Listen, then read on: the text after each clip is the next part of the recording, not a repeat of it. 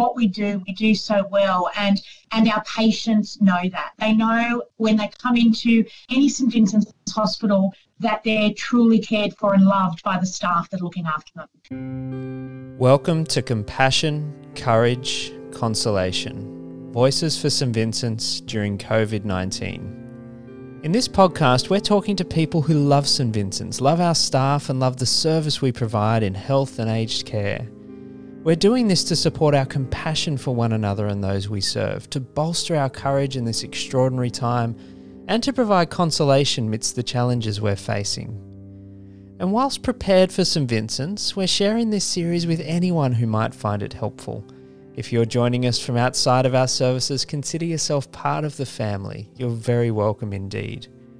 My name is Dan Fleming. I lead ethics and formation for St. Vincent's, and in this episode, it's a real joy for me to welcome Alex Joyner to the podcast. She's the Director of Nursing at the Mater Hospital in North Sydney. Alex, great to have you on the show. Thanks so much for making the time. Thank you so much, Dan. I feel so privileged that you've asked me to be involved in your podcast. I'm very excited. Oh, it's a joy to have you, Alex. And I wonder if we mm. could just start with a question that I've been putting to a lot of our guests first off. And it's really a question about comparisons. Our world has changed in the last couple of months, and so too have our hospitals. Could you tell me what a normal day might have been in your working life, say, a couple of months ago, and how it compares to today? Uh, yes, so it's actually interesting because I see my job as really a relationship builder. I spend a lot of time building trust and relationships with the staff and also with patients. And a lot of that comes with face to face contact, uh, not just meetings, but, you know, walking around the hospital, being visible, talking to people, meeting patients, meeting their families. And of course, with COVID and social distancing, that's really changed. So, although I am visible in the hospital, I do make an effort not to be as visible. Mm. And also, all of our, most of our meetings are all virtual now. So I do find it more difficult to build those relationships when you're not meeting face to face. So I think that's probably the main difference is the um, is the is the relationships and the human contact mm. is very very different. And what's the feeling like in the hospital itself, Alex? Um, so when it first sort of hit, I guess it was a lot of a lot of anxiety and a lot of stress, and um, the staff were really feeling really scared about: Am I going to be um, you know, looking after COVID patients? Am I going to be protected? But then they were also scared about losing their jobs. So there was this really strange sort of vibe in the hospital about I'm really scared that we're going to get lots of COVID patients, but I'm also really scared that I'm going to lose my job. And there was a couple of weeks of really high anxiety, and now it's settled down into a really nice, back to being a very nice, calm environment where our staff feel safe they feel safe about their jobs and they feel safe that they're prepared to care for COVID patients. Mm. And Alex, when you when you look at this moment in time for our services, what what do you see? What do you see around you, and and what are your hopes for the way we've prepared for COVID and and the way ahead from here? Uh, I see an incredible amount of teamwork, of working together, not just as a hospital, so not just the Mater, but all of SVHA. I mean, when I look at everything that everybody's doing, all of their business as usual work has stopped, and they all everyone banded together to to work through what's completely unprecedented. We've never had to manage a pandemic before, so I feel um, that we are prepared. I feel that we're supported. I, know that we don't know what's coming, and that that's a bit scary because you know, some weeks you think the surge is going to hit, then other weeks you start thinking the surge is never going to hit. But I feel a sense of um, of peace almost that we're we're ready for whatever happens. Mm. And hopefully nothing happens, but we're prepared if it does. Yeah, it's a remarkable position to be. It's almost kind of poised mm. and ready to go. And there's a certain mm. anxiousness mm. that sits with that, which you've mm. described really well too. But yeah, there is a sense of of readiness. And Alex, you've been in the St. Vincent's family for a while now and you've collected many great stories along the way. Is there a particular story that comes to mind for you which holds together the themes of the podcast compassion, courage, and consolation? Yeah, so there's lots of stories, Dan. I could sit here for a day talking about stories, but one that really sits with me, and it's an interesting story because it it comes up time and time again. For some reason, we go back to this patient who I'll call Ken. And um, it was a couple of years ago now, and I, I wasn't in this my position. I was acting as the director of nursing, and Ken had come in. Um, he's in his early 60s, mar- married with three children, and he lived um, up on the northern New South Wales coast. Mm. And he was admitted with cancer, and his symptoms had um, worsened, and he came in for some tests to see what was happening, basically. And after a couple of days of being at the Mater, he'd had lots and lots of, um, of, of reviews. He was made not for resuscitation, and you know, obviously that was a really difficult decision for his family. But once they'd made that decision, they then wanted to take him back home to the New South Wales North Coast. But the ambulance, the air ambulances only fly like once or twice a week. So we set the date for Thursday for the air ambulance to take him home. But his family were really upset about him going home via, uh, via the air ambulance because one, they didn't really, they weren't really sure whether he was going to survive waiting for the air ambulance and then would he even survive the trip.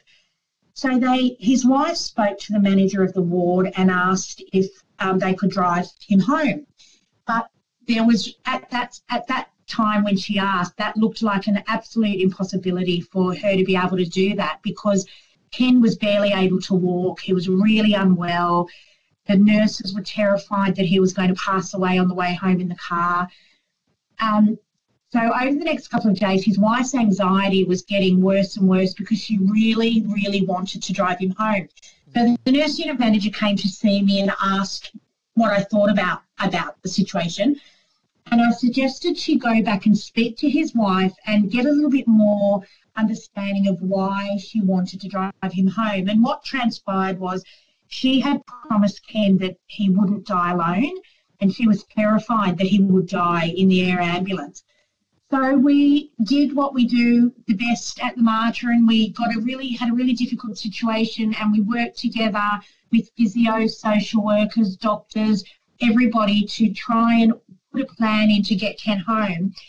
And um, so a day or two later, his wife and two two of the three children arrived to drive him home. He could barely walk, but we managed to get him into the car.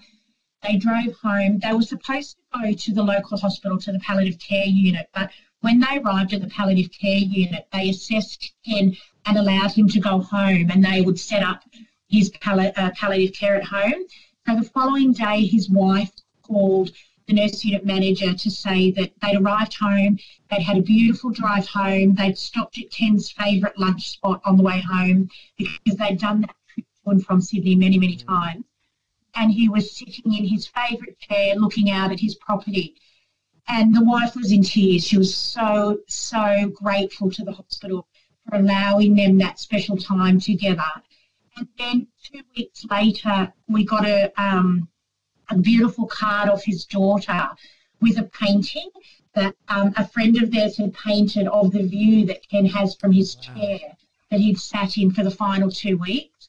And it was just so lovely. The staff just felt so at ease that they'd been able to give Ken and his family um, that special time together, that time to sit in a car for eight hours re- reminiscing, talking about, you know, the trip home and their favourite things to do. And they still talk about it today. It's about mm. three years ago now, and they still talk about it. Oh, isn't that beautiful, Alex? Thank you for sharing yeah. that. It's it's a, a, stunning story. It captures so much, doesn't it? Too, and I mean, one of the main things that that comes through for me is we you can't fit people's stories into a box, can you? Mm. We have all yeah. good good ways of thinking through decisions in healthcare and so on, but we have to listen carefully to the people in front yes. of us and what their wishes are and what sometimes risks they're willing to take to ensure mm. that in this case they're they're together with one another even if that meant taking a long drive up the north coast but what a beautiful yeah. outcome you must be so proud when you hear oh. these kinds of things coming through at your place Oh, it was just that was so beautiful because it would have been much easier for us just to say no. The protocol is air ambulance, you know, but we didn't do that. We took a risk, and there was a risk that something could happen on the way home. But you know, I was talking to the manager of that ward this week actually, and she still gets tears in her eyes when we talk about oh, Ken's oh, wow. story. It moved her so much because she truly felt that she wasn't going to be able to do anything to help him and his family. And the fact that we did just makes her feel so so pleased for the family. So yeah, it's a beautiful story. Oh, it's wonderful, Alex. And mm. and thinking about those kinds of stories and what they also mean for our staff, what kind of changes and things do you think our people, especially those on the front line, might experience in in these coming months? And how do you hope they'll respond? Um, I think well, I think what we're seeing with our staff and um, on the front line particularly is that there's a greater resilience with our staff and there's a greater uh, so their their understanding of so not only are they feeling high levels of anxiety but so are our patients as well. And they're um, answering those concerns of our patients in in such a compassionate and caring way. So it might not even be that the patient's worried about COVID, but because of everything that's happening in the world, they're coming into the hospital much more um, anxious. We don't have as many visitors for our patients, so our staff are acting as their support person and their nurse. And I, I, I just think the way we nurse has changed in that respect because they don't have the ability to have so many family members around them. And our nurses are stepping up, and not just our nurses, our pastoral care team, our physios, everybody is stepping up and providing and being everything for our patients at the moment. Mm, so, yeah, it's almost like an expanding of the remit of care, mm. isn't it? Yeah, definitely. I mean, we would have so our patients would have so many visitors in the past that they would often get their visitors and family to help them do things because that's what the family wanted to do. And the other thing is that a lot of patients in hospital at the moment are very sick as well because it's it's um you know category one and two sort of surgery that we're doing. So it's more urgent surgery, and these patients again are only being able to see one or two people during this really difficult time. Alex, in the context of your leadership, what gives you, what consoles you, what gives you courage, and what helps you to continue with your compassion, conscious that your position in particular holds a lot of responsibility at this time? Um, I think knowing that um, we are we and knowing the organisation that I'm working in that we're looking after our staff incredibly well because during this time, it's not just about the care we're providing our patients. Mm. As I mentioned earlier, there's so much uncertainty in the world around job security, and we really are looking after our staff incredibly well.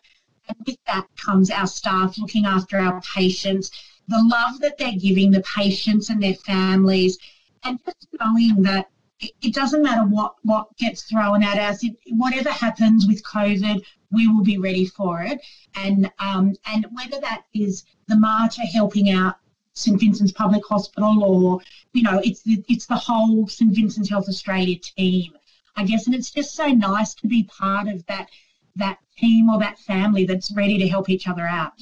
It's extraordinary, isn't it? It's it's been mm. one of the mm. things that's really struck home for me is mm. the way in which the group as a whole has been oh, functioning yeah. together, and it was I mean it was almost you know it, it was without even thinking that the mm. public hospitals and the private hospitals would work together to provide mm. best care oh, straight away. It was no one needed to wait for a government to say something. It was just obvious. Yeah. This is of course what we do. Yeah, it's really impressive actually, and it makes you realise that you know we would we would actually get through this and we we are we are prepared for it and we would we would tackle it because we have so many incredible resources within the organization that if if there was and you know god forbid if there was any sort of outbreak um, or cluster in any of our hospitals there would be plenty of people um, staff of all of all from all fields ready to help out. Mm, it's deeply consoling, isn't it? Yeah, um, it is. Alex, you've you've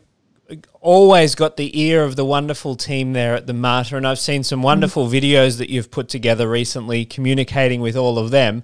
Now you've got the ears of the whole of St. Vincent's and others in the community as well. What would you like to say to our staff at this time?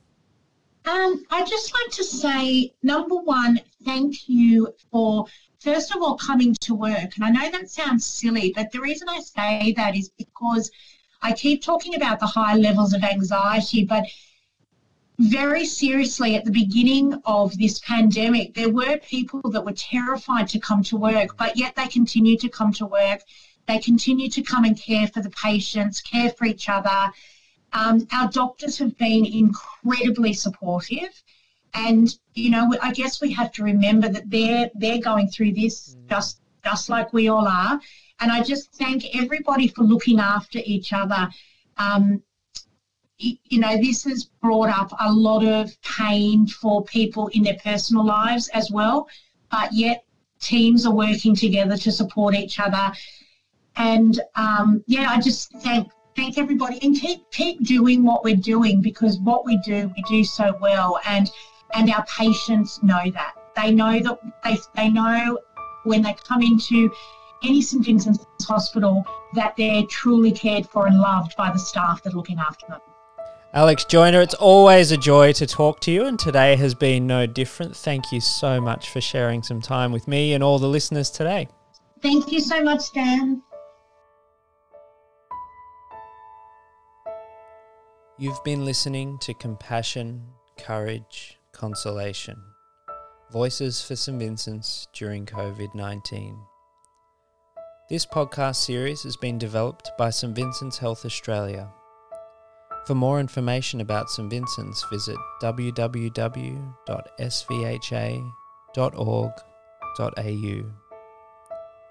The music for this podcast comes from Kevin MacLeod. His track Bittersweet let us in, and you can hear his track Touching Moments 1 now. Kevin's website is incompetech.filmmusic.io, and the music is brought to you under the Creative Commons 4.0 license. All of this information and more is provided in the text accompanying this podcast. Thanks for listening.